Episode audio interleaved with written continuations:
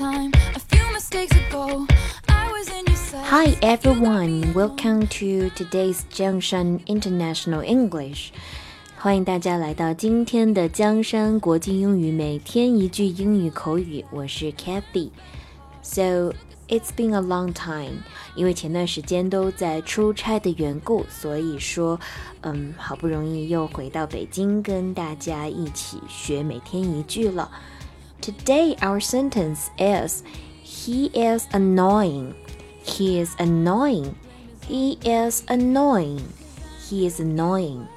注意这个单词 a n n o y i n g 来自于它的动词 annoy，annoy 就是烦人、恼人的、令人烦恼的动词。annoying 就是这个人本身令我感到很 烦，他是很烦人的。而那如果我们换一种说法，就是 I'm annoyed by him. I'm annoyed by him.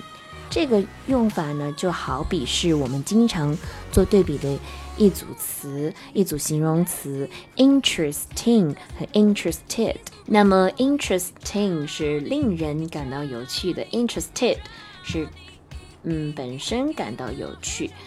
呃、uh,，for example, the book is interesting. 这本书令我感到有趣，which means I'm interested in the book. I'm interested in the book. 我对这本书，我是动作发出者，但呃，我对这本书表示有兴趣。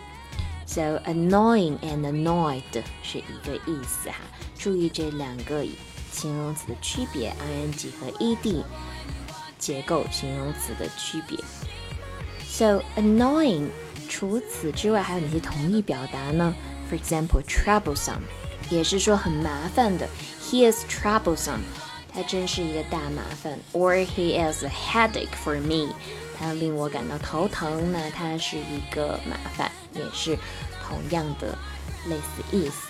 So now the music for today's sentence is I knew you were trouble， 都用的是过去式 I knew you were trouble，我知道你是那个麻烦，表现了一段感情 relationship 又爱又恨的关系。So let's enjoy the music. See you next time.